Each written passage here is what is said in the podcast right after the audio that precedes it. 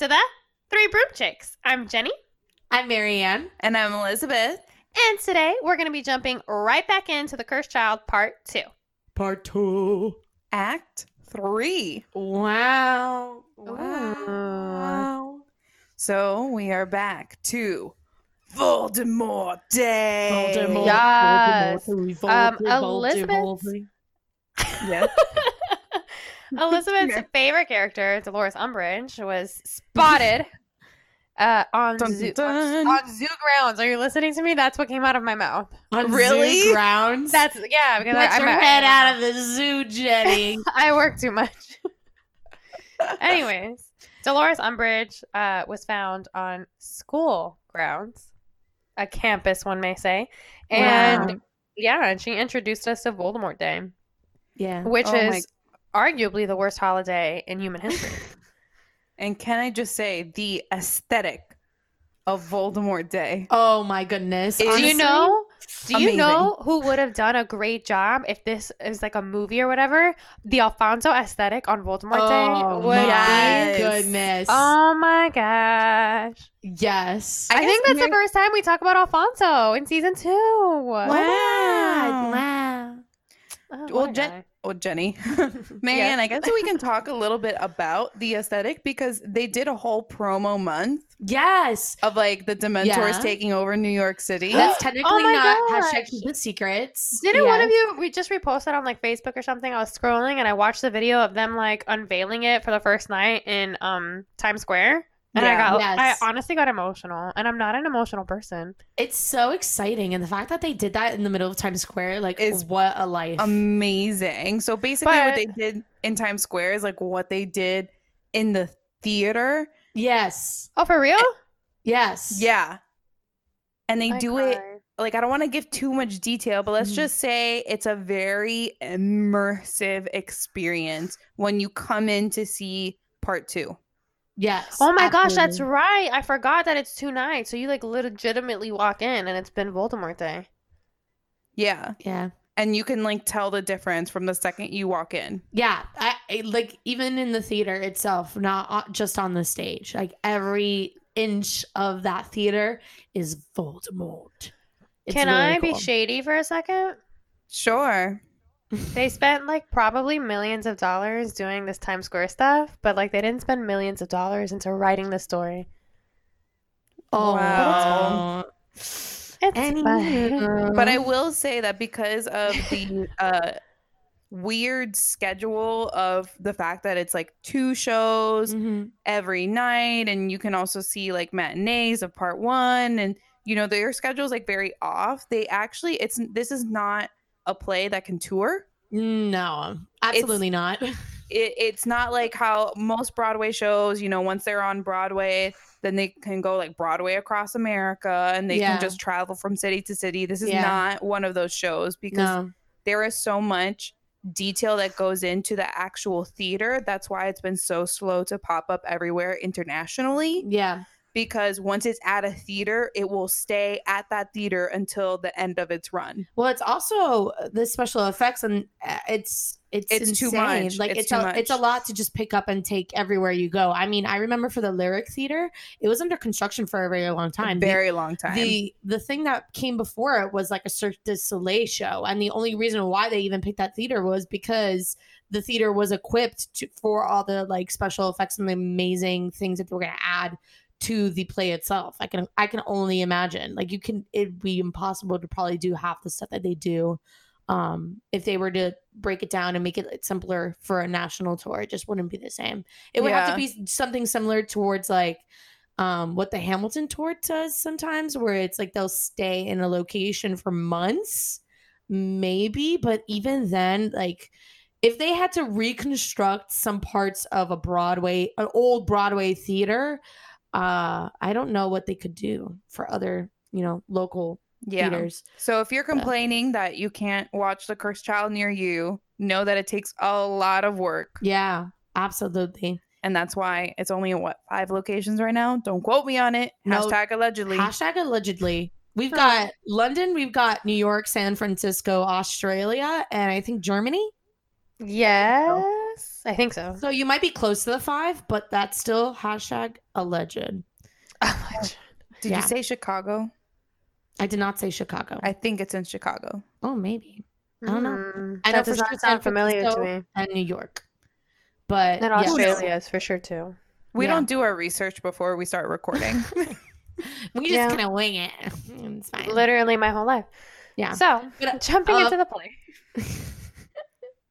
Uh, there's a couple of things, I guess, like right off the bat that we start to discover. Like we say things like for Voldemort and Valor, and there's some like weird Uh. gang sign that goes with it.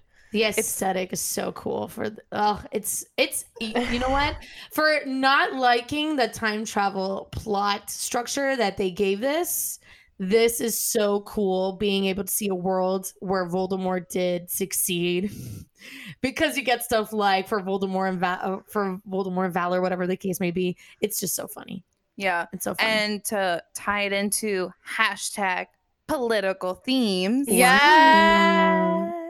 This is very reminiscent of Nazi Germany yeah and yeah, Hitler's Oh, yeah. reign. The absolutely Voldemort and Valor, the hand signals. Mhm. That's very true. This guy's gross. the Yep. culture Just So, everything about the um, culture, like the superior race. That uh, like the Uh-huh. insignia would be everywhere. It's just it's very That's much very like it, true. Yeah. That is very, very true. I never put that together. Wow, Yeah. I'm so thankful for this podcast. Yeah, I'm glad I'm married to a history major. For real. so, um, some other changes that we noticed right off the bat, um, they call Scorpius the Scorpion King, Hell- which oh, honestly hell, just the makes me think of The King. Rock. the, The Rock. Rock? Yeah, because he did that movie called The Scorpion King. Oh, I didn't even know Guys, that. Hashtag multi fandom. Look Hashtag it up. multi-fandom. What I think it's tied into- I think it's tied into the storyline of like the mummy. Like after all of that occurs, there was like a dude who was in Ah. love with the lady who's like in love with the mummy and it was like a it's like a whole thing i don't know that i'm explaining it right but hashtag multi-fandom shout out to dwayne the rock johnson who listens to this podcast so you're in great company if you're listening I mean, we wish. i just tell straight lies so uh, the scorpion king is popular he's athletic he's feared by other students he is basically the opposite of everything we know scorpius to be Oh, It's so so funny. yeah I, literally, I um, literally wrote that in the Google Doc, by the I way. I know in all caps In all caps. Oh, oh, oh. Yeah, so Draco is now head of magical law enforcement, which is cray. Um, and Scorpius is able to get through to Draco. Like they have this whole meeting in Draco's office because Dolores has been suspicious of Scorpius because he's been doing all this research on like Harry Potter and how he died and what happened and all these things are occurring. And Draco is like super upset because Dolores is like, "What's going on with your son, bro? Get it together, make him fall in line." Um, so Scorpius is kind of like having a conversation with him, and he's able to like get through to his father by bringing up that Astoria always said that Draco was a better man than Scorpius knew. And in that Aw. moment, like I shed so many tears, and I was just like, "This poor, poor man." So I thought it was Wait, really nice that me- Okay, remind me, is Astoria dead in this storyline too? yes, which is Wow, weird. it- like, so no matter what the storyline, She's going to die. Scorpius loses his mom. That's hella depressing. It's very super sad. depressing but it's also very confusing because like we touched upon before we kind of have you know the storyline that happens in book three where like time is set and things will happen no matter what like fate has already occurred and then with the start of this book we kind of got like you can mess up everything and nothing is set and you can change it all but then there are certain parts of the story that remain like a fixture like draco is always scorpius's dad like scorpius always exists astoria always dies like things like that are set but everything else is different. So it's kind of weird. If that makes sense. I think Marianne is the- giving me a face like it does not make sense. so yeah. So even though I mean I guess some things are are are set in this world, I don't know. It's just weird to me mm-hmm. and I don't like Yeah, it. it doesn't It make is. sense. No, it is. It's just not okay, man. But you know what I do? But I do love is that every single time and every single timeline, Draco still wants to be redeemed. I absolutely love that. I still Yeah. one, one of the many reasons why I love Cursed Child, and I think you know Draco and Scorpius were probably the two best written characters in this play just because of that, just because of Draco wanting to, you know, be a better person after having his relationship with Astoria and, you know, having Scorpius and everything like that. I'm just like, yes. And even in this Voldemort world, he still wants to be better. Can I just Marianne say? just totally stole my note right out from I under me. did. It's literally the next line on the document. Sorry. Well, ladies, I think you all should know that I no longer think Draco is a Yes! mediocre character. What? Okay, you heard so it here first, bro. we broke the news. So literally today, I was finishing listening to our episode because I listened to it as we drive. And for like the fourth time, I heard myself come for Elizabeth, being like, "She called Draco mediocre," and I was like, "All right, damn, like time? down." Yes, it was like four separate times that I did it. And I was like, "Damn, I went hard in the paint." Definitely more.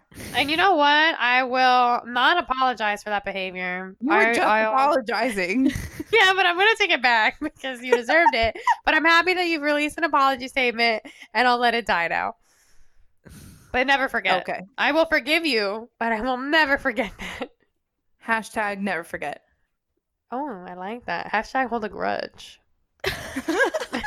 Let's not hold grudges. Let's be friends. that might Let's be a all good one. forget. Let's all forgive each other, like Draco Let's forgave not. himself. no. I think with you. Okay. Okay. So, anyways, we also found out that in this world where Lady V reigns, Cedric became a Death Eater. Ugh, Which is like- so odd. Like I what? did not like this. It's like the reasoning is because his life became so depressive that he became a Death Eater. Like, I literally Ugh. can't roll my eyes hard enough. It's ridiculous. what? Like, I was so humiliated by my balloon head that I decided to I dedicate my life to the dark arts. It's dumb. It's such a cop out, but it's whatever. such a it's such a leap. I think from You like know what? who we know of Cedric as a character. well, all of the characters are a leap from all of their previous selves. But this scene was definitely not written by J.K. Rowling. No. So- oh yeah. Oh my god, but how funny if we're saying that and all the scenes that we hate were really written by J.K. Rowling.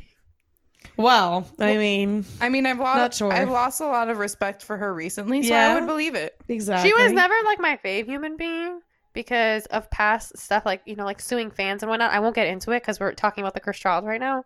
But I mean, this her recent behavior has solidified my distaste.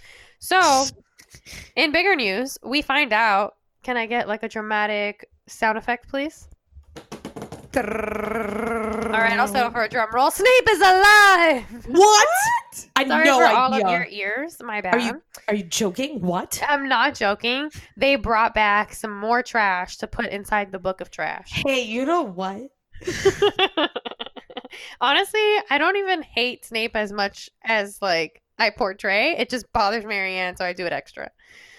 So, but I honestly Snape love is seeing alive. Snape come back. Me too. I liked seeing I Snape come don't. back. I like seeing Alan Rickman portray Snape, but that's pretty much where it ends for me. All right. You're sorry. so I'm sorry. So Scorpius goes to find Snape, who's now a professor at the school because he's alive. Um, and so he basically is like, "Yo, are you a double agent?" Which it's like, dude, most dangerous thing that you could possibly think of. Like, let me go ask this greasy-haired fool if he's a double agent and risk my life, idiot. But, But I think it's so funny and it's so fitting for Scorpius. Like I love this scene between him and Snape. I'm because just, he's just like, like, I, I cannot even. you hate the Dark Lord, right? Like you're also not a fan of him. Like you don't have to you don't have to lie to me. You know, I know. like I know. hypothetically, Winky if I said I- something, like what would you say? Hmm. he's like, honestly, he's like, good. do you hate Snape? Like asking for a friend. I can't. So he basically tells Snape his whole truth, and he's like, "Listen, I went back in time. I changed the tournament, like you know, like the Goblet of Fire stuff." And he's like, "Cedric." Well, he's asking questions, I guess, and then it's revealed that Cedric killed Neville in the Battle of Hogwarts, which is Which is so upsetting. oh my god. Ugh, unfathomable. Insane. No. Uh, the only good thing of that, honestly, is that it shows us like how important Neville was to the original storyline. Because without Yeah. him, like, look at what happens. So, I mean, like, that's a positive, but surrounded by so much negative. So, Yeah. even I in this world that way. though, Snape makes a dig about Neville, and I'm an idiot, and I didn't write down like what he says, but he like throws shade at Neville. He's like, uh, that irrelevant dude. Yeah, I hate that guy. You mean the man who is almost a chosen one and is supposed to be the hottest guy ever? Listen, Sorry, I really am in love with Matthew Lewis. He's so fine. well, then stop giving me shade for my Tom Felton obsession, okay? it's okay. I'm part of the Longbottom fan club. Listen, maybe one of them will be at LeakyCon and I will literally die. But anyways, wow. Oh yes. Oh, oh yes. Oh, wait, I Uh, hope I hope Matthew Lewis would be there because his wife is from Orlando. Yeah, that'd be exciting. that would be very So exciting. it's like they can just And then maybe visit he'll be like, home. Yes. Yo, Tom, like I married a fan, like you can marry a fan. There's this girl named Jenny, like I don't know if you've met her. It could be like a whole thing. My life could literally skyrocket right now. Wow. But anyway, but I'm still rooting for uh Tema. Yes. I mean, yes, but still. Emma and Tom. But also like your best friend Jenny. So anyway, back to Snape being trash. So okay. Snape is not having like any of this like Scorpius asking questions thing. Like he's still trying to be like, no, bro, like I'm bad to the bone. And then Scorpius is like, but Lily. And that's what Snape finally like he gives in and he's like, okay, well now I'm gonna take you to the secret room at the base of the Whomping Willow. Which is super problematic because his obsession with this woman is just it transcends Bro. timelines. But I, I cannot. Bro, it's like it it astounds me that even in all of these separate timelines, he is so obsessed with Yeah. Lily Evans Yes. Potter that he continues to be a double agent way past than he needs to because the woman who never really loved him back would have wanted it from him. Elizabeth is so mad right now. She's so, so, I'm not gonna comment so much on it because I really want to save it for gonna our comment Snape episode. But I will say that this dude feels like somebody that like Taylor Swift would write a song about. You know? Like he would probably be on her social media. She'd probably be like, You need to stop this unhealthy behavior. It's just I can't. I feel So- like he is Taylor Swift. He's the one writing songs Don't you Lily. dare say that. First of all, I just watched Taylor Swift's documentary today. I oh was my not god, a fan. same. Yes, we're gonna have a hashtag multi today, but- fandom moment. But so we're gonna go on a small, very small tangent about Taylor Swift. I did not like that girl. I did not trust her. But I did watch her documentary to help educate my opinion. And damn if I like her now. Yes, She's like a girl. very nice girl. Yeah, So she's don't really you dare nice. compare Snape to Taylor Swift. You shut your mouth. I mean, but- I'm not comparing her. I'm just saying, like, I know what you're Snape saying. is yeah. very much like in his room crying and writing songs about I Lily. know. He's like, You're the reason for the teardrop from my guitar. so, anyways, uh, back to the base. My wand. I feel like it wouldn't be teardrops. Like it would be grease drops from like his hair. Oh my god, do you know what Snape reminds me of, honestly?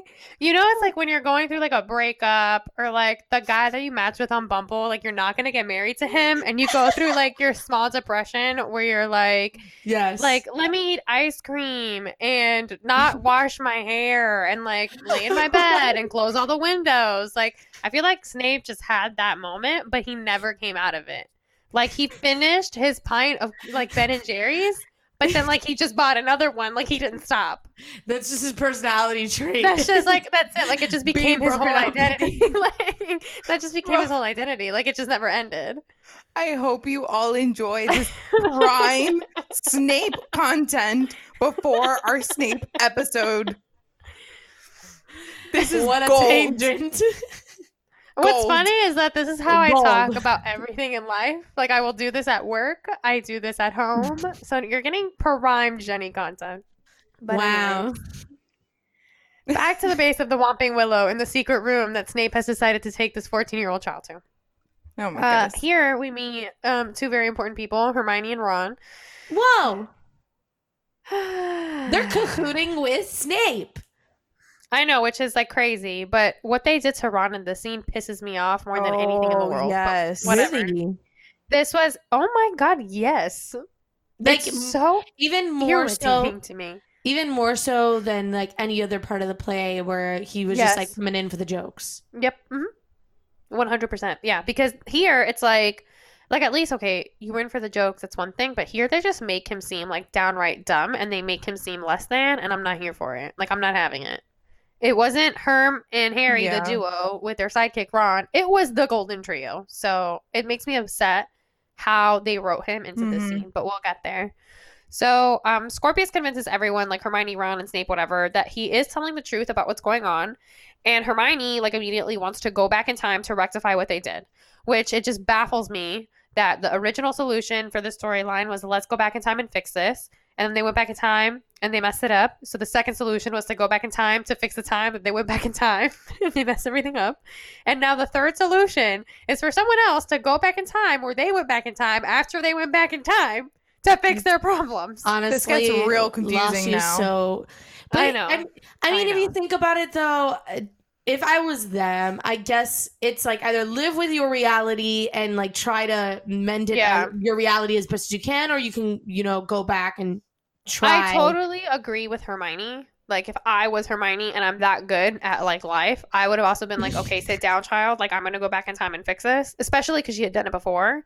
Yeah. But it's just like as a storyline, it's just like, oh my god, like I'm tired of reading about time whooshing Truth. and stopping and pulling. I'm just over it.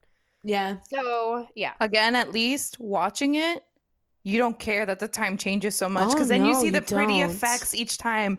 And so, like, you're getting angry. Yes. You're, you're getting angry that they're going back in time again, but then you see the pretty lights. Oh my god, the I I just just effects. can't deal. I the cannot deal with. Elizabeth. Elizabeth is sitting in the room that they recorded, and she's literally like eyes glazed over, looking at the ceiling, like Because pretty it's so pretty. You don't even know. You're like, oh my god, I don't love know. it. We've established that I do not know. It's just, it's so pretty. And it's, I, it's so absurd to me because I, I really did hate this play. And I'm just there, like, staring at the special effects, being like, wow, You're just like, lights. boom, boom, and you're like, yeah, let's go back in time. And then you're like, why in the world So- do You I sound just stoned right now. Yeah, we do. because you sound stoned. We're in So- a cult, remember? The Curse Talk cult. yeah, apparently they make you do drugs there. So,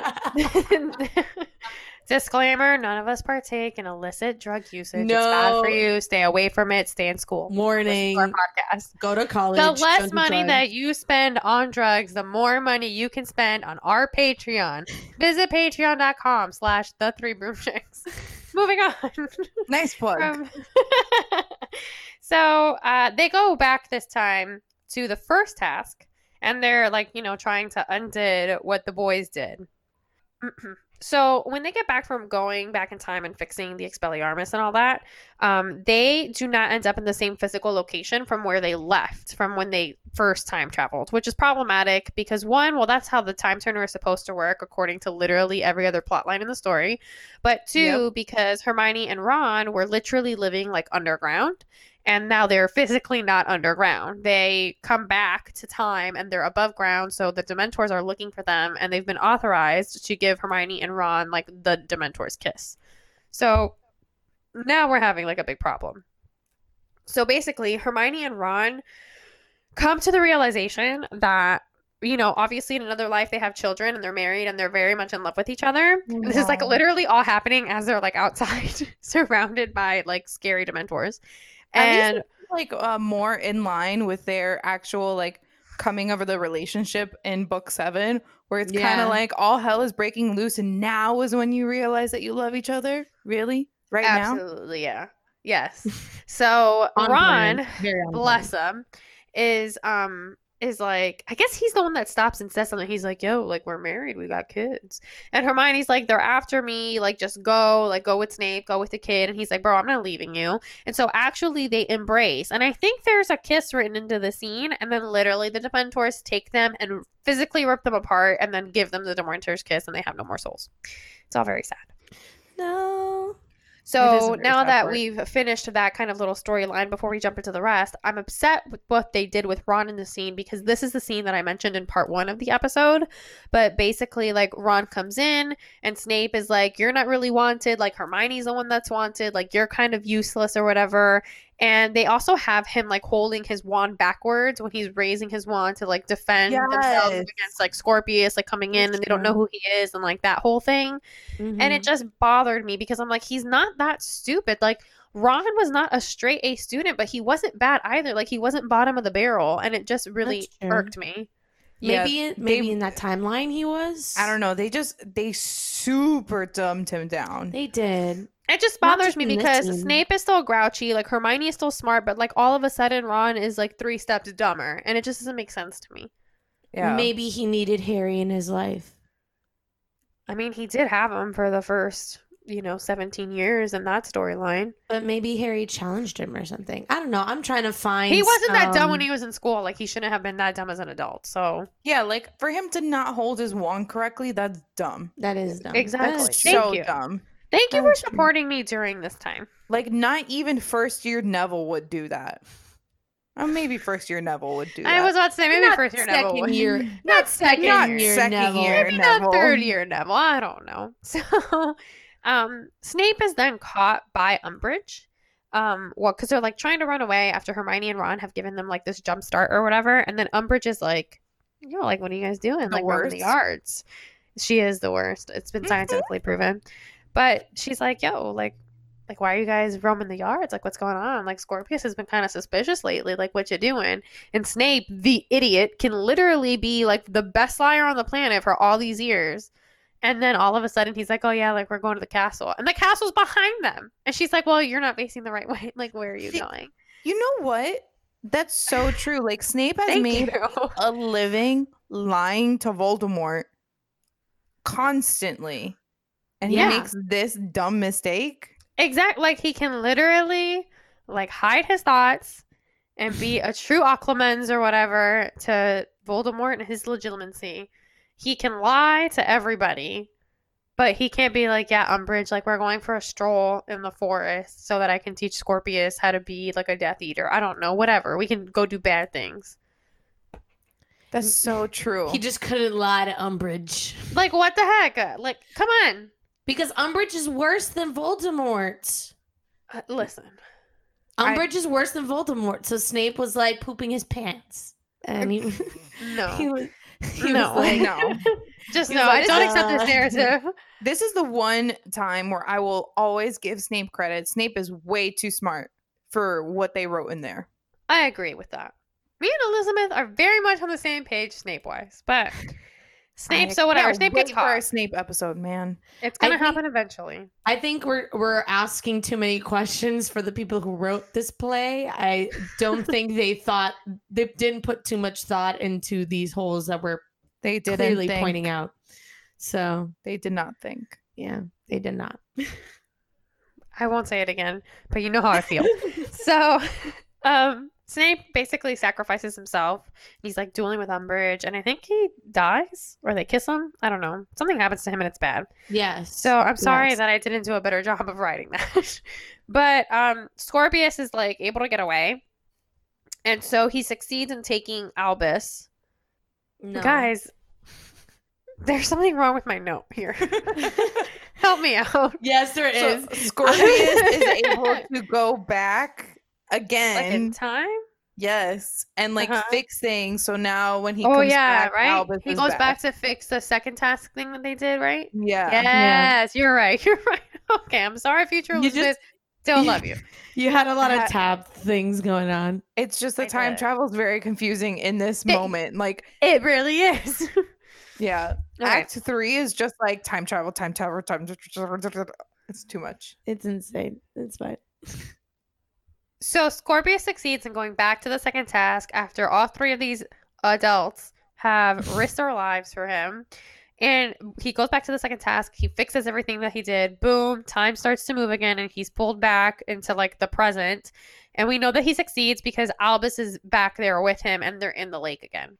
So even though the time turner wasn't working previously and they ended up in a different physical location, now it works and he ends up back in the original physical location in which he tra- traveled from. Very confusing. So Harry and Co, which I believe was like Harry, Ginny, McGonagall, Hermione, Ron, and Draco. Yes. Um, don't quote Mhm. me. Exactly. Catch up to them now. And so they're like, "Yo, we know what you've been doing." So Professor Mc- Professor McGonagall yells at everyone. That's my note. Like she's not discriminating. She's mad. So at some point after like everything is settled and like they get the children back, Harry has another dream and Lady V is involved. So while the dream is happening, what? Oh, the whole dream thing, girl. Mm. Mm-mm-mm. Issues. Like, what is this connection with his scar? There is no connection. They just wrote. They wrote fan fiction. and like the a bad thing- fan fiction. Like it's not even a good fan fiction.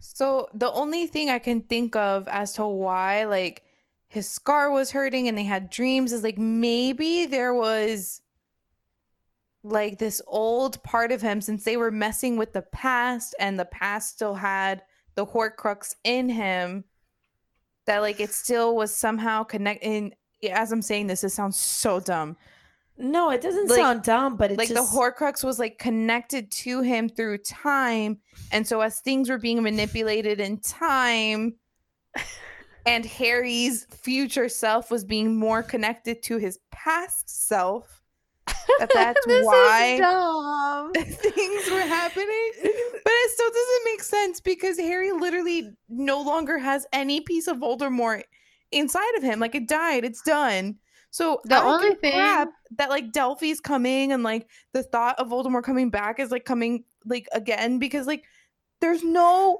Voldemort in Harry. This was established. this is why Voldemort turned to Elizabeth is about to cry. this is why he died. this is why the movie decided to turn him into dust. I think Elizabeth's fan theory had more Oh my thought God, we put can't. into it than we the cannot whole go on the script. soapbox with the dust. Listen, I'm moving on because we'll be stuck here all night. So, God. uh, at the same time that the other dream, like that he's having, okay, is happening, we flip back to Hogwarts, and Scorpius does honestly the only thing that he has ever done in this book that pisses me off. But Scorpius reveals that he kept the time turner. That he so he dumb. everybody wanted it when the adults caught them. They were like, "Give me the time turner," and Scorpius was like, "Oh no, like it must be at the bottom of the lake." Here's problem number two with with that whole thing. Other than it pisses me off, so that's point number one. Point number two: these whole wizards, okay, whole adult wizards, okay, are like, let's dredge up the lake. Like it's insinuated that they're speaking to the mer people to empty the lake for a little bit to look for the time turner. So Couldn't you're gonna tell people me, just like gotten it for them? Girl, are you a wizard or not? Use your wand and just be like, Accio, Accio, time, time turner. turner. It probably had protective magic to stop people from doing that. No, I'm not having it. I'm just not. You're gonna tell me that Flitwick couldn't find a way around that, bruh. I'm just gonna say I was gonna mention this later, but I think the, a flaw in this story, which I can see some reasoning why it would be okay, but it's just a flaw, is that I feel like all the adults are like they feel useless. Like, they feel like they don't have their caca together, and it's like I, I get again. I'm gonna go back to the last episode where I talked about Harry not even getting not even doing his freaking paperwork and how old is he? Like Oh he's in God. his late 40s and you can't do your oh. I feel so strong about this. You can't even do your paperwork. I can't. I honestly, yes, I I'm almost just. This is not like usually protocol, and we usually avoid saying stuff like this. But Elizabeth does edit our episodes to take out some parts where I don't know, like I had to go pee, or like there's a dog barking, or whatever. Um, Elizabeth at this point in time has now edited. If you're listening, Marianne got so mad that these adults don't have their stuff together that she used a curse word, and Elizabeth is mad because she's gonna have to find it I- and cut it out. I But just almost let used a know. curse No, word. you that used was it. no, you used it. It came out of your mouth. Came out of And your then you- mouth. I didn't complete the word. laugh. You did your nervous laugh, and then you looked at Elizabeth like, "Oh my god, is she gonna stab me?" Because Elizabeth is the most strict about that stuff. She And keeps we even us, she talked- keeps us Okay, on the no, family I'm- podcast. I am not the most strict about it because I said ass in the last well, episode. Well, now you said it again. yeah, and I didn't cut it out because it's te- you technically don't have to cut it out for a family friendly podcast. You see, but Elizabeth knows the rules. So sometimes, like, I say stuff and I look at you like, oh man, like, am I going to get in trouble? My kids use this all the time, but ass is in the Bible. So, oh my God. Okay, I'm not touching that one on the Harry Potter Just- podcast. to surmise So- my point is that this might be the Harry Potter brand. However, it they took this to a whole new level and made the adults useless, and I'm not for it. And that's my piece. Well, maybe they seem useless because we're in the point of view of Scorpius and Albus. And because oh, you know, I like that. and and like the point of view of I the series is from the children. And so children always think adults are useless. I guess. Especially when we were teenagers, like, oh my God, I felt like I could do everything better than my parents. I'm like, why why are you struggling so much with this? It's just this. I guess. But they're so useless. It's so funny because you're saying that, and I'm like, oh yeah, totally. When I was a teenager, I thought my parents were useless, and now I'm like, these smart human beings I teach know. me your ways. Now I'm like, damn. Living right is so hard. everything. It's so hard to do. But even then, like I might have thought an adult was useless, but I would have assumed they did their paperwork. Oh my I'm god, I moving can't on. do with doing the paperwork. I'm moving on. I know. God. I was about to So- All right, so because Harry had the dream, he's now looking for these children to be like, yo, I'm having dreams, I guess. I don't know.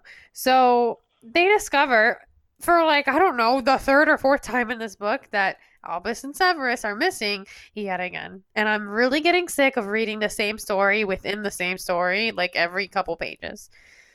So Oh, I'm sorry. I I skipped over my last note, but my last note literally says, "I'm tired of this trend." so I guess I was on brand. Yep. Yeah. But yeah. So Delphi shows up. I don't know. She was at the old folks' home and now she's like, "Let me visit my friends." But uh they're trying to destroy the term the time Which is not strange at all. Not strange at all. Yeah, but it's because Albus and his little horn dog self sent her an owl and was like, just so you know, girl, like, I respect you. Like, I want you to know what we're doing. So she's like being Albus. super shady in the scene. Like, this is where we see Delphi's like true color start to come out. So she is like, give me the time turner. Like, I'm so cute. And Albus is like, oh my God, I love you. So he's like, "Oh my god, like you want to go like make out?" So basically, she's like, "Nope, I got the time turner. Now I'm gonna bind you magically with ropes." So she Not gonna lie though, I love that scene. Like I don't. While I was reading it, I was like, "What the heck?" Everyone says that they saw uh, Delphi coming, like being evil and stuff, and I, I never did. Unfortunately, I did not see it coming either. I should have. I was dumb, I guess. I don't know, but I never saw it coming. I was and dumb I, too. Like, it's fine. I didn't like this scene, but honestly, seeing it, I was like, "Yes, girl, you get it. Like you trick them. Be evil, like your Oh, mom." Let's relax. No, I never liked her. really. Uh, Yeah, I don't know, she's it's like- evil. well, well, you don't know that she's evil the whole time. You didn't Yeah. like her in the beginning. even the first time you read it. No, I never liked her. Wow. I was like, this is a shady bee with an itch. Well, uh, now going back, I'm like concerned for my well being that I didn't notice that anything was going on because I'm like, yeah, Me this 26 year old can totally invite these children to go visit her. Like, she's I'm too trusting. Oh Yeah, like now I'm just like, how did I not get kidnapped? But you know, I made it, so here we are. So at the same time that she's like binding these children somewhere on the school grounds, which like with all the enchantments that that are happening at Hogwarts, like you don't have some sort of like alarm to be like, yo, somebody's getting bound over here. Like it's just weird to me. But whatever. The Logic. scene, ugh, this is where it gets annoying to have written it, not to read it. But now we cut to another scene. Oh So God. basically, we cut to Ron and Hermione talking in her office. And here we find out that Ron was drunk at their wedding. And I am Uh, yeah, so livid. I. I yeah, but not like you remember what happened. Like you were I not drunk do. at the ceremony, okay? No. So, but it's just like it's irritating because one, like wizards don't have Snapchat. Like I can't just pull them up on my memories and be like, "Here's what you were doing, Elizabeth." But second, Maybe it's they like do. You never know. no, I literally know because remember, Muggle stuff doesn't work around wizards. Okay, so number two, what? It's like, why do we continue to do Ron dirty? Like, not only was he dumb in a past life, apparently now he's just a drunken ass, and it's just making me very upset. But Yeah, like basically, w- I feel like the Ron that I think of and I believe like I knew reading wouldn't have gotten so drunk at his wedding that he wouldn't remember. I feel like he, No. he was so in love with Hermione that he would have at least remembered like the actual Absolutely. act of saying I do and like kissing Yeah. his bride. Yeah, he would have Duh. gotten hella drunk after, like for sure. Yeah, yeah. But I feel sure. like the way that the wedding would have played out, like if you're basing it off the first seven books, it's like Ron would have been super nervous. Harry would have been useless as a best man because he doesn't know anything. Useless. And Ron would have been like stumbling over his words as they did their vows, but then he would have ended up saying like the super nicest romantic thing. Everybody would have been like, damn, bro, you got yourself a catch, Herm. And then he would have gotten super drunk. It'd be Fred and George would have, well, I guess George would have had some stuff. Oh my Aw. god. I'm sorry that we keep going there. I'm so Oh, sorry. man. It just came out. It just came out. I'm sorry. Whoa. right. We're going to continue to skim before Elizabeth loses it. So, Harry bursts into their office as I think he's like, let's get our vows renewed. But Harry bursts in and he's like, yo, I had a dream. We got to go get the boys. They're missing. And so everybody's like game planning, and Harry and Draco decide that they've got to go see Amos. All and a so sudden. this is yeah. So this is when they discover that Delphi is a fraud. Fraud. So while this is happening and they're discovering that she's a fraud, Delphi cut to the other group of people that we're following. But Delphi is on the Quidditch pitch with the boys. And um, she's like, You have meddled with time too much. Like the first task and the second task are covered in too much magic. We're going to go back to the third task. So now, if you're keeping track, we're oh going my back in time to fix stuff that people went back in time to fix after people went back in time to fix what they went back in time to do. So Whoa. I know. So she's gonna have the boys humiliate Cedric because she's like, well, actually, like that super worked. Like he became a Death Eater. Now we have Voldemort Day. I like where your head's at. So she also reveals that there is a prophecy that she is trying to fulfill, Dun dun dun. which is compared to the first prophecy, it's literal trash. Like you might as well just, I don't know, start a dumpster fire with it. But um, basically, the prophecy is when spares are spared, when time is turned, when unseen children murder their fathers, then will the Dark Lord return. And then she kills Craig. So, which I feel bad for Craig because he just like he just walked in on like the wrong moment in time. But it's got nothing on Sybil Trelawney, who was a fraud but had a good prophecy. True. Wait. Does it say who said that prophecy? Was it Sybil? No, it doesn't. Mm-mm. It would Well, be kind of cool if it was Sybil. It doesn't would. say it in my notes. I don't know if it says it in the book. Man, can someone fact check us? Like one of our I think I would have written that down though, like if it was her. But yeah, Maybe so Maybe if that. Jo said it somewhere. I really want to know. Yeah, I need to know. Is like Sybil like the Voldemort Prophesizer? prophesizer? Ooh, that would be interesting actually. But yeah, so after the weird, funky prophecy and killing of the Craig, they go back in time again, and I feel like I should have started like some sort of count, but whatever. We should have. I hope there's people out there counting how many times, how many time jumps. Yeah, well, whatever. So, I was trying to figure out what my note meant. I put she flies like her papa. P.S. Oh, So, she does the weird Voldemort flying thing without the broom, is what I meant to type. But I just made like a random note. So, P.S. I made some Oh, of these wait. notes like while I was walking through Target, so this might explain some of it. But okay. Yeah. Wait, before we move on, I want to go back a little bit to the prophecy. Yeah. What is it with these uh Voldemort and his family's obsession with prophecies? Like i- are prophecies like that big in the wizarding world that once you hear it, like that's it, it determines your whole life? Like I feel like if I heard a prophecy, I'd be like, "Mm, nah, I'm too good for that. Bye. Maybe Um, it's something I where think it's, it's, like, a it's- Voldemort thing. maybe it's uh, prophecies exist, but once you hear it, it's kind of fixed. So No, because doesn't Dumbledore against say it? that? Doesn't Dumbledore say that like Voldemort cemented that prophecy into happening because he chose Harry as the boy that was gonna like defy him, and that's what Yeah. gave Harry some of that well, And power. Voldemort never heard the full prophecy. Oh, yeah. didn't. But I mean, I know. Oh. I mean, po- prophecies must be popular, or at least not popular or not common, but they must at least be something that happens every so often. Because when they walk into the Department of Mysteries, there's like row upon row upon row of all those mm-hmm. prophecies. maybe it's and we like know that- like astrology in the Muggle world. Yeah, maybe it's like horoscopes or whatever. Like if Yeah. you believe it, and that you can like assimilate whatever you think of that day into your. I was gonna say Horcrux into your horoscope, but I don't know. Maybe it's just like I think it's mostly like a Voldemort thing because he was so obsessed with power and like so obsessed with what was going to happen with him that he was just like, I need to know everything and I need to plan for everything And yet he did not use know everything and not use all of his resources. because the guy's an idiot.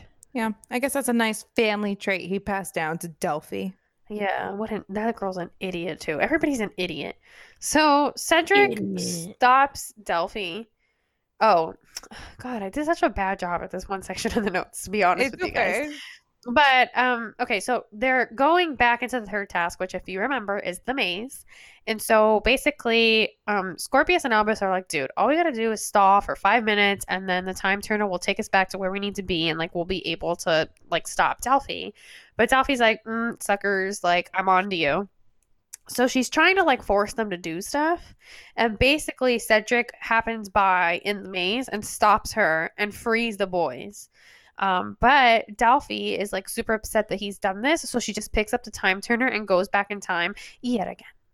So the way that they wrote it in the book is kind of unclear, but obviously Albus and Severus must grab on to a piece of the time turner or be close enough to her or something, but they also time travel with her. So I guess after all of this happens, she destroys the time turner. So now they're stuck in whatever time it is that they've landed, which they don't know when it is yet. Uh, but they can't like get back to where they need to be. Amazing. It's this is this is like what now, mind you. I'm I'm gonna point this out for people who aren't paying close attention. Remember, they were back in time, and while they were back in time, like in the past, they went back in time. So dumb. So dumb. It's Like, I'm it just, just went so annoyed. Further back in time. Exactly. So it's just really making me very upset. But whatever, it's the book, so we shall continue. Um they so like I said, they don't know when they are, but at the same time that this is happening, Harry and Co, as I started referring to them, are trying to find out like anything that they can about Delphi and like what's going on and who she is. And so Ginny unscrews like some sort of oil lamp because I don't like why Mhm. not?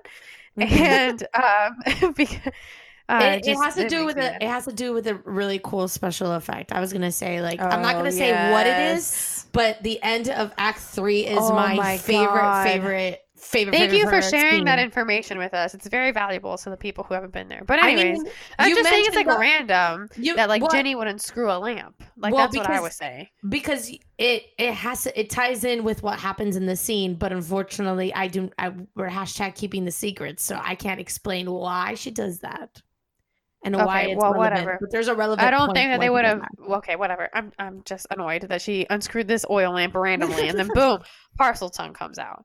So because of course. So Harry can understand it because Why? I don't know. I, you know what? Great what question. continuity he shouldn't. And so yeah, I Spirit wrote in like all caps, like, but why? So yeah. And then we just go straight into act four. Oh, So, So. I just, I, just- I know. I, I keep thinking of that and that last scene in Act Three. Oh my god, gets me every time. Every It is honestly because of that like last scene in Act Three that I'm like they really can't move this show theater Yeah. to theater. Absolutely, it's too big. Like it's too And, big. yeah, like just so everyone's aware, like what they do at the end of this is like so huge and like happens throughout the whole theater that you're just kind of like, oh my god, it's so, how is this possible? It is so. so. Oh my god, I cannot. We need to do uh no keeping the secrets. uh Patreon episode. Yes. It's happening, guys. It's happening. Another reason why everyone needs to become one of our patrons and support our podcast. Not only to help us financially and all the things, but also so we can talk about these things without the filter. Because oh my god, it's so good. It's so good. Jenny's so done with us. She hates I really us right super now. am. But we It's like, need it. it's We need to say this and defend this oil lamp because you're really without this super oil lamp, Yes, we do. we do. We do. You just don't understand. I'm sorry. we sound terrible. I hate it. I hate keeping the secrets, but I also respect. Hashtag respects. Hashtag respects. Jenny's looking at us so pissed. Oh I'm just so God. it's you know we just have five minutes of no content. It's fine. I think it's this is content. I think this is content, and it's This is- and it's I'm sorry. for Yes, all we have five minutes of you there, doubters. over stuff that people have not seen. Yes, great. great well, great. there are, are probably There are some cool, cool, listeners cool. There are people who've seen currently it. fangirling Yeah. with us. cool, cool, cool, cool, cool. Thank you for It's that. Brooklyn Nine Nine reference. Hashtag Hashtag, multi-fandom, Nine nine. so okay, proud. so Moving cool. on. thankfully, the last act of this play, It is really long. It's so I feel like. I'm just torturing myself by like reliving all of the stupidity. It's cursed. But here we are with Hermione calling yet another meeting at the ministry because nobody can get their caca together. So Professor McGonagall is livid and she is all of us, okay? I feel like Professor McGonagall is just mad that this play was written and they wrote her into the play like that. So, so now, now, she's like, "Damn it! I didn't sign up to be here." it's like she's mad that she has to be involved with this Samantha. trash.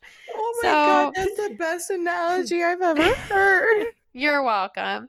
I think it's funny though that I started this podcast by being like, guys, like my feelings towards this play have like softened. Like I kind of like it now.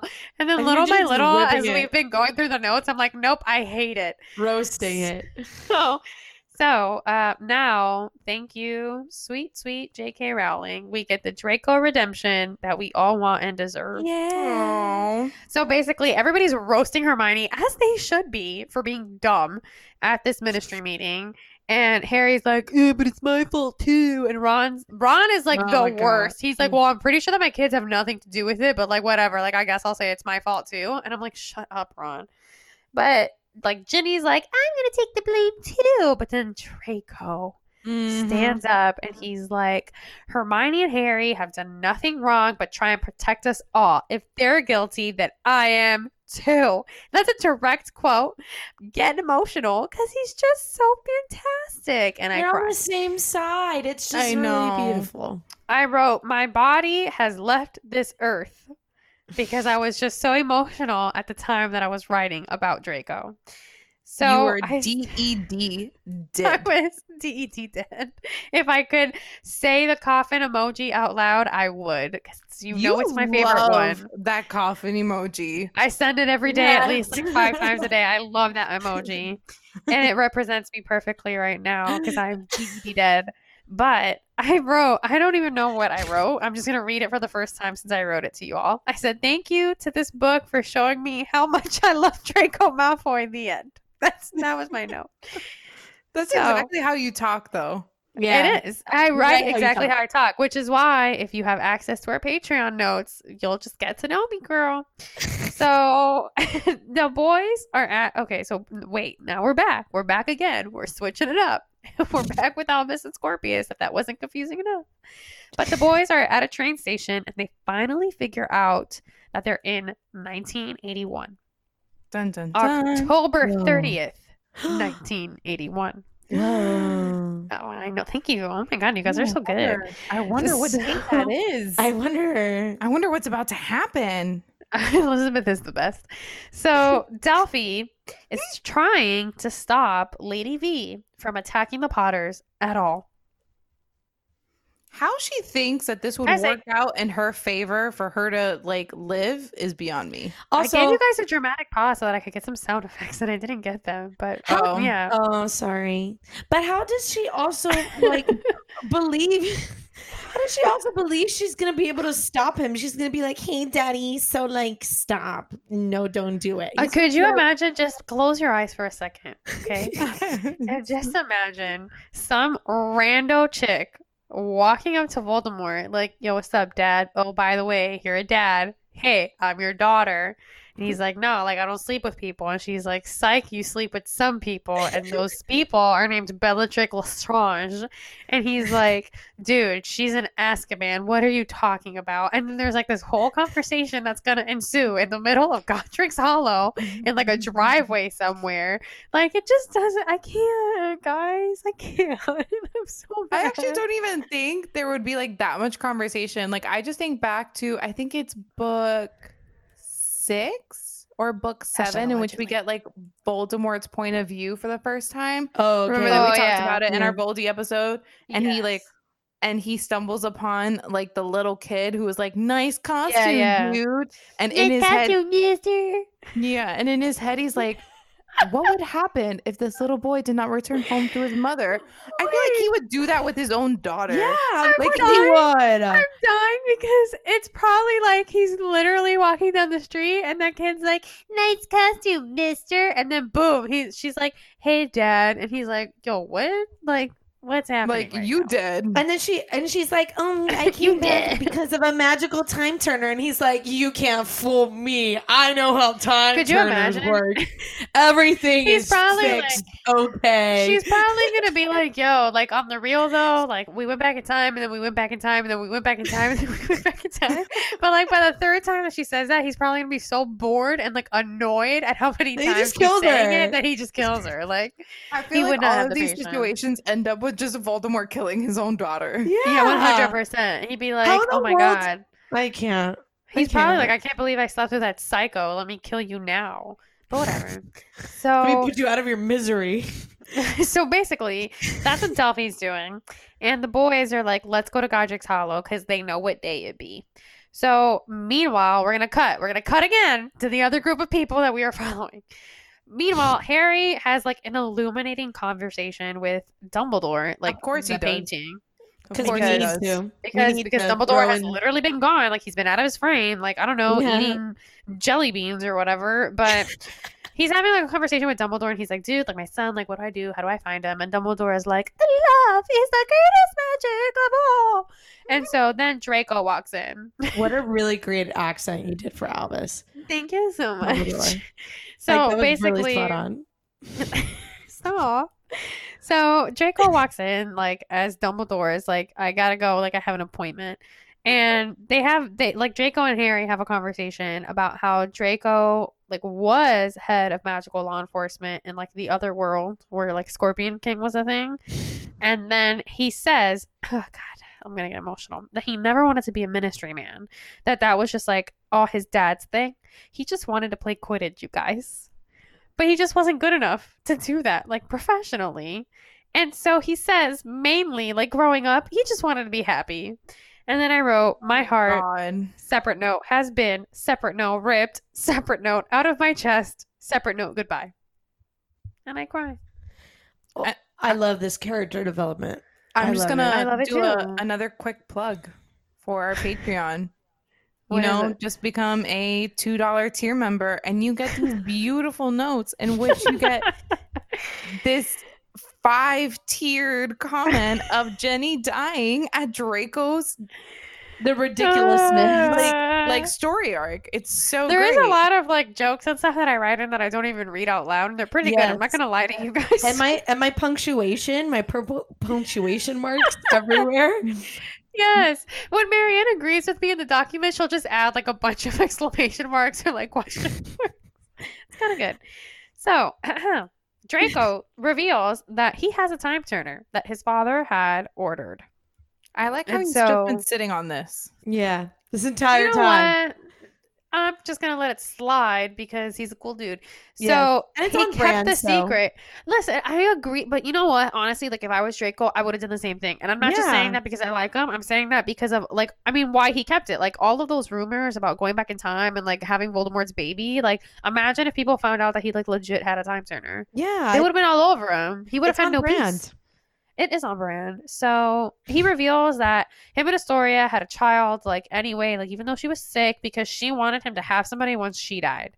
And then he says, She wanted me to have somebody when she left because it is exceptionally lonely being Draco Malfoy. Oh my god. We're dead. Cry your tears, cry them. Let me give you a moment of silence. So, Does anyone Soon need after- puffs tissues? Need what? Puffs tissues. Oh my god, I get what you're doing there. So, oh, shameless plug. Go back and listen to our Puffs episode. Yes. Bye, Puffs. But only only for the first row. Everyone else, you're sad forever. I see you there. So soon after the play like writes in that Draco is a pure pure angel, it also says that Draco looks up at Harry and for the first time at the bottom of this dreadful pit, they look at each other as friends. Drarry, anyone? Oh, oh my God, yeah. Yes. Yeah. Yes. Drarry So- shippers come out of their holes like, yeah. Oh my god, yeah. Can somebody like write to us? Just I don't know, do it. Are you a Drarry So- shipper? I want to, Let us know. I no, need- I'm I- asking. Oh, like, like, the fans. our people, the fans, the stands. The I stand. ship Draco with everybody because Draco complements just everybody's life. He makes it better. He brings a certain elevation. I feel like I just need to bring back my Tumblr just to read a Draco fan fiction. Oh my god, Yes. Patreon episode, anybody? Oh. Wow, that took forever for that to go through the interwebs to get to you guys. Yeah, it did. I It was like, damn, it Oh. wasn't that bad of an idea. And then five seconds later, you're like, oh. so, anyways, um, honestly, I wrote that this play just has so much wrong with it. But like I said before, like I'm happy that we both like we get both Draco's redemption arc and Scorpius period because they're just both great. As that's happening, Albus and Scorpius are trying to figure out like like what to do. Like how are they going to get a message to their parents? What's going on with this crazy lady? So they're going to use this is going to get a little bit complicated, but basically they go through all of these scenarios that aren't going to work because you know it's 1981 and by the time that something arrives in the present like it'll either be damaged or something would have happened to it in the meantime or whatever so it's very um how do we say convenient that yeah. the blanket that harry gave to albus Albus. before they had the big fight was left in his room and not touched because Ginny was like, Don't you dare go in there. But we also know that Harry finds that blanket every Hallows Eve because it's the only thing that he has left of his parents. But ah, what night are we on? Could it be October? It's October 30th, right? Yeah, Or does it happen on the 31st? somewhere around It there. would. I think it.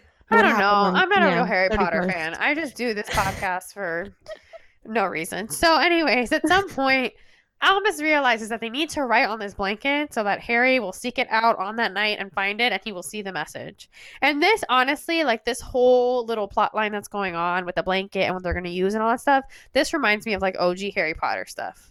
For that, I'm thankful. Yes. Thank you.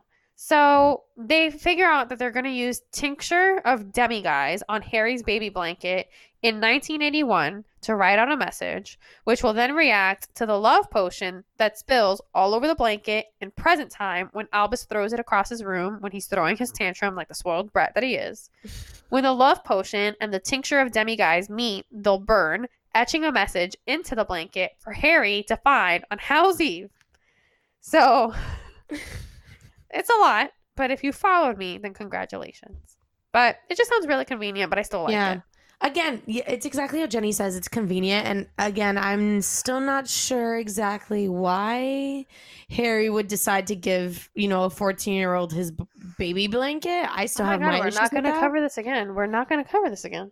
Exactly, but uh, that's just me. It's convenience. It was a plot device. As much as I kind of like the whole, you know, uh, I guess chemistry of figuring out, okay, well, this like certain moment is fixed because it's going to happen. It, the love potion, you know, spills on the blanket, so this is going to activate this. Like, I appreciate that, but uh, the blanket. Why the blanket?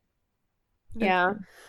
But what's really, and I didn't write it, and I'm just thinking about it now, but what's also really cool about what's going on is that, like, obviously they don't just have, like, tincture of demiguise in their pockets. They have to find it somewhere. But since they're in Godric's Hollow, they get to go to Bathilda Bagshot's house. Mm-hmm. So that was also, I mean, kind of like, okay, all right, bro, like, this is super convenient. That she doesn't keep her doors locked and that she just has that Yeah. stuff lying around. But it's also kind of cool because you're like, oh, like Bathilda Bagshot. Like, what? So yeah, There So, are definitely lot of, like, basically- good throwbacks throughout this it show. is. It is. Yeah. For sure. So I just um, realized, do we ever get Hagrid? Yes, we do. We do get Uh-huh. Hagrid in the Yeah. the dreams. Oh, We do. I don't remember that at all. I'm sorry, Rubeus Hagrid. It's only in the dreams. I don't think we ever get him in like. I I'm gonna say the You present. don't get him in the present. Yeah. No. But is it really the present, or is it the future, or is it the time? Like, is the is it the past? Who knows? Who knows? They probably don't truly know. knows? I don't So- even. I don't think even the playwrights know. So it's fine. So Harry goes into Albus's room like for the first time since he's been gone because he wants to find his blanket and he does. And like he picks it up and he notices that something is I guess like off or etched in there or whatever. So they receive the message after reading it, which by the way, like Harry goes to just like throw the blanket on the floor and Ginny is really the one that's like, "What's this?" and they start to read it. Thank God for her. I know. So- Thank God. Yeah. So yeah, so they are finally able to make out like what is written on the blanket. And so they now know when and where the boys are. So they send owls for Herm, Ron, and his new BFF Draco. And so all of them go to Godric's Hollow together in 1981 or into 1981, however. So now everybody's in the same time and it's in the past. and this So is when it gets so good. yeah. Like I honestly like play wise or production wise? both.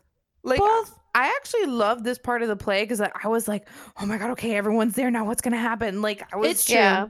I, it was definitely a page turner, and then just like the whole Godric's Hollow Yeah. scene Aw. work in the show is also really good and like it's just so much tension and so much beauty and oh, I just actually this is the one part of the play where like it gets me to love it again Yeah. until Delphi speaks. Yeah. And then there's beauty in the moments as well, like just the scene transitions going into Godric's Hollow and everything, like Yeah, setting up the oh. setting is The so nice. choreography is so beautiful. Yo, I didn't talk about that last episode, but there's a wand dance. Oh my oh god. my god, Oh yes. my There's God. dancing in the stage production and Yes. it's so beautiful. And I- the music is amazing as well. oh yeah, Uh, if you haven't listened to the music, the soundtrack. definitely listen to the soundtrack. It is so good. Wand We dance almost my favorite. had one of those um songs, like one of the soundtrack songs or whatever from Yeah. Imogen Heap, right? Is her name? We almost had Yeah, that as our Imogen Heap. opening, remember? Yeah, we did. We did Yeah. because I was I was obsessed with the wand dance. Yeah.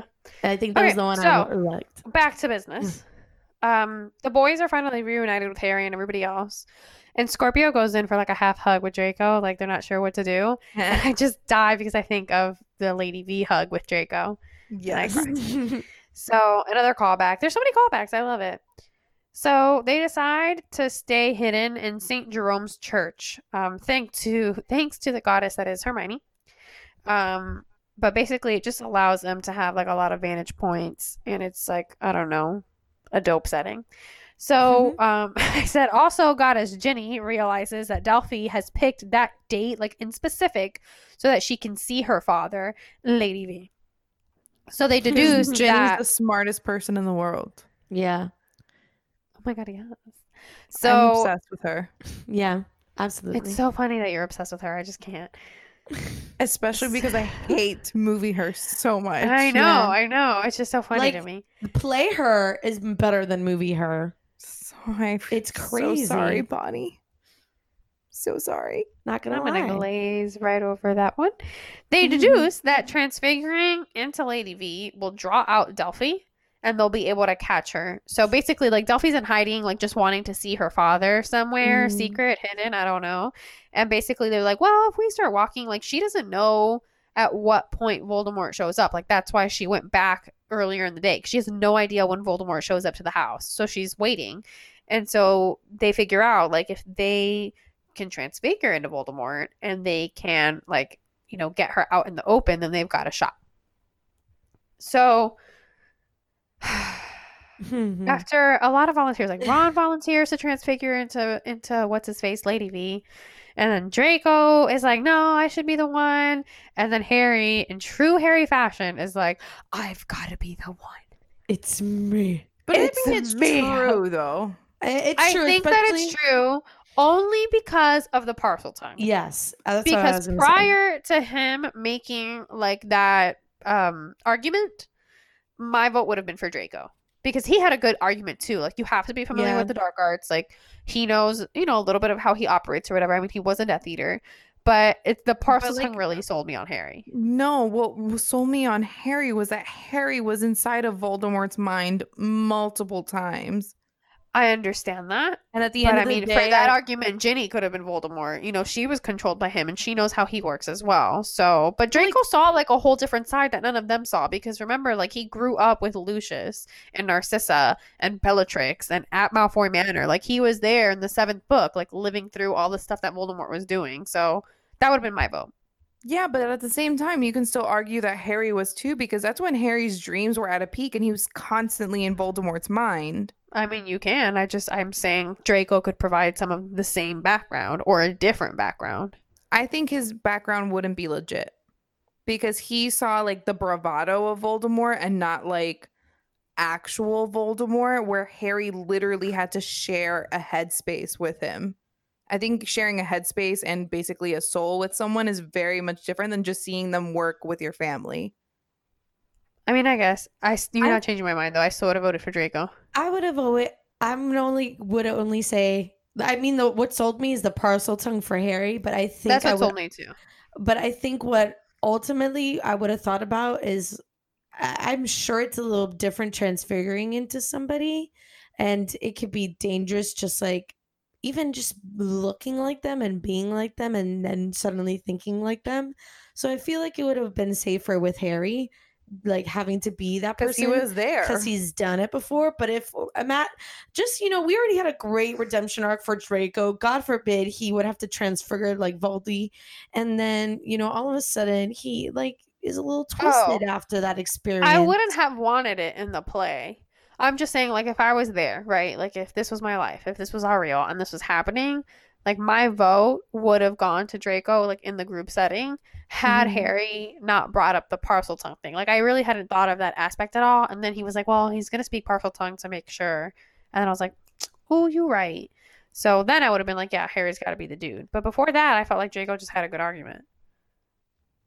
I just don't want Draco to lose his beautiful redemption arc. Because God forbid he becomes twisted after that kind of an experience. I feel like Harry would have been, you know, he can he can handle it. But then he also had the Parseltongue, so it's like, mm, duh, who else, guy? So the plan is basically to get Delphi into a certain point inside the church so that they can all quote unquote zap her. That's what What Ron was says. They're that? gonna zap her. They're gonna zap her. No. I These feel like all of a adults, sudden we were man. in Sabrina the Teenage Witch and they were like, We're gonna zap her. I, and not I like the can't. chilling adventures of Sabrina the Teenage Witch, like the old No. one. Yes. Yeah, like the original, like I point my finger, okay, and like glitter Boop, comes boop, out of boop, it. It's the 90s. okay. Yes. So, um, Delphi sees Harold, who's really Lady V right now, and she starts towards him. And so Hermione calls for everyone to get in their place. And then Draco gives us this glorious line, and he's like, Hermione Yes. Granger, I'm being bossed around by Hermione Granger. She turns toward him. He smiles. And I'm mildly enjoying it. And then I said, and then I wrote, Hermione shippers everywhere swoon. And then I wrote, Oh. and then I wrote Jenny also swoons. Aww. And then I wrote in capital letters, "Do not judge me." no judgment. No judgment at all. Like, yes. Yeah. So uh, basically, Harry slash Lady V gets her inside of the church, and she uh, tries to convince him that she's his daughter. Apparently, Rodolphus told her who she was and told her about the prophecy. So he's And alive. Hashtag I have questions. so eventually, the transfiguration that Harry is wearing, using, whatever, starts to wear off, and Delphi is suspicious. Um, but she sees like a door open and then shut really quick, and she knows that something is going on, and like boom, attack time. And so Harry is thankfully just as fast because you know he's an Auror, and she magically seals the doors from their side of things and she Mhm. takes away Harry's wand. Which, like, I mean, at least bravo for being able to do that because Harry is like formidable in that kind of aspect. But whatever. Yeah. Expelliarmus. Expelliarmus. So, um, Albus climbs through a grate in the floor, and as she tries to kill Harry, Albus throws him a wand. Then he unseals the doors that they used or whatever that were sealed shut, and they all zap her, quote unquote. and uh, and then we have to read after this, like she's like, okay, like taking care of or whatever, and then we have to read about Harry just like watching Lily and James's death, Oh and it my hurt me like in a personal way. That was so unnecessary. Bro, and even like watching that, Yeah, yo. Ooh. it was just so unfair to my emotions. It was like I, I I wasn't expecting to have to read that. That was rude. Like, it's already bad enough that we knew that we were close to that point in time, and just to have us have Harry witness that, like, I feel that was so cruel with everything that Harry has gone through. Like, I feel like that was so unnecessary. Like, My they could have easily just you know, they missed it. They killed her just in time to completely miss it, and they could all go back. Like, why did it line up so perfectly that it was right at the moment that his parents were about to die? And Harry, being the sadistic mofo that he is, decides to sit back and watch it and torture himself. It's just there's so many like mental health issues going on here. There's so like there's just My so hairy heart. like there's just so much and like you guys know I have a soft spot for Harry in general. So like I I sobbed and like I'm gonna cry right now. Like it's just not No. fair. Whoa. No. We're not crying. No, we're not crying for the cursed child. We are we not are crying. not crying for the cursed child. so, oh my god, my voice is gone. Elizabeth's like, but It's just it's really sad. it is so sad. And watching that is Well, you know Oh, what? It's about to be gut-wrenching. unsad because we leave 1981 Okay, and thank we God. God. return to the present. Woohoo! about damn time. So Harry comes to school and he's like, Yo, Albus, we're going to take a walk. I want to show you some stuff.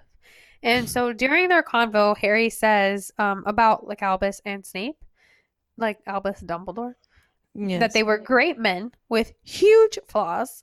And you know what? Those flaws almost made them greater. And I have a lot of feelings about that because absolutely not. I mean, kind of, yeah. Okay, no, no, we're just kind gonna, of hold no. on. Hold on. This is content for both You are right. Snape and Ugh. Dumbledore's episodes. Ugh. Let's Ugh. not get into it. Long term pin. Ah. long term pin. Long term very- pin. Long term pin. But we will get back to this very We will. problematic statement. Super problematic. Did you just need to like So- diffuse the tension, Marianne? yes, that was me diffusing the tension. Just trying to diffuse the tension. Just happen. I do that all the time. I have to like release the tension that's like in my body and my soul. So I'm just like, It's like when they're at yoga and they're like, release the tension. oh, that Grinch video. yeah. That's me, but like a little nicer, not just like a screech. It's like a. ah. Thank you for doing that already. What four times for our listeners? Just in case, you know, you wanted to hear it again. We're here to give it to you. So, skipping over my feelings, it turns out that um, Harry takes Albus to Cedric's grave because if you didn't want to be, you know, sad, too bad. And Harry says that he goes there every now and then to say sorry when he can. And then Albus is like, "Oh, I guess you're not all trash, Dad." that's that's how we're gonna end it. Oh, I guess he's the cursed child. that bad. and that's He's it. That is the end of the first child. Cursed. Okay, Well, so ladies, Ooh, broom ladies. chicks. broom chachas. Yes. What are your Broom chachas. final thoughts now that we have heavily reviewed The Cursed Child? We've read it again. Oh, oh man. What are your thoughts? I am upset about a lot of things, but I am thankful for Draco and Scorpius. Uh, so I'm going to compare this like a painting. I cannot remember the specific name of the impressionist. However, you know those paintings that are made up of many dots. So you Andy. Warhol. no, No? that's like pop. No, this is impressionism where it's like the um it's um it's not this it's not Sunday in a Park with George. That is a musical, but it's based off of a specific painting where they use this um technique. But my point is the Live analogy. Yes, you can live Google for me. That would be amazing. Oh, Jenny's also, I think, live Googling. Um, but it's like this impressionist painting. I think his name is Ren, Ren something like that, Renoir. I could be wrong. However, this Are you painting, talking, I'm sorry, about pointillism? Is that what you're talking yes, about? pointillism. and they're like in a park or whatever? Yes. Yeah, I found it. What's the name of the painting? Well, it- oh, here we go. It was like Google was not telling me for a second there. It was painted by Georges Seurat, which I'm sure I butchered okay. that name, but Yes. it's called A Sunday Afternoon on the island of La Grande Jatte. Which I Grande. know. I think Grande. it's Grande. Grande. I was like, I know that I'm Or, butchering this. or jeté is the is the accent. It accent could be on it. It could be. it. It depends on whether or not the accent is on it. Yeah, and how it's spelled. But It's either not way, on Google, but yeah. If you guys are to Google this painting, you'll understand exactly what I'm about to say and how I'm about to explain myself and my thoughts. But Okay. this painting is beautiful. If you Okay. get really, really close to it, like literally about to put your face on the painting, you're gonna look at all those details and be and just see a bunch of dots, and you're gonna have questions and you'll be like, "Why the heck am I looking at a bunch of dots? This is stupid." And if you then you take a few steps back, you start seeing the full picture together and you start to appreciate it a little bit more. And that's how I feel about the cursed child.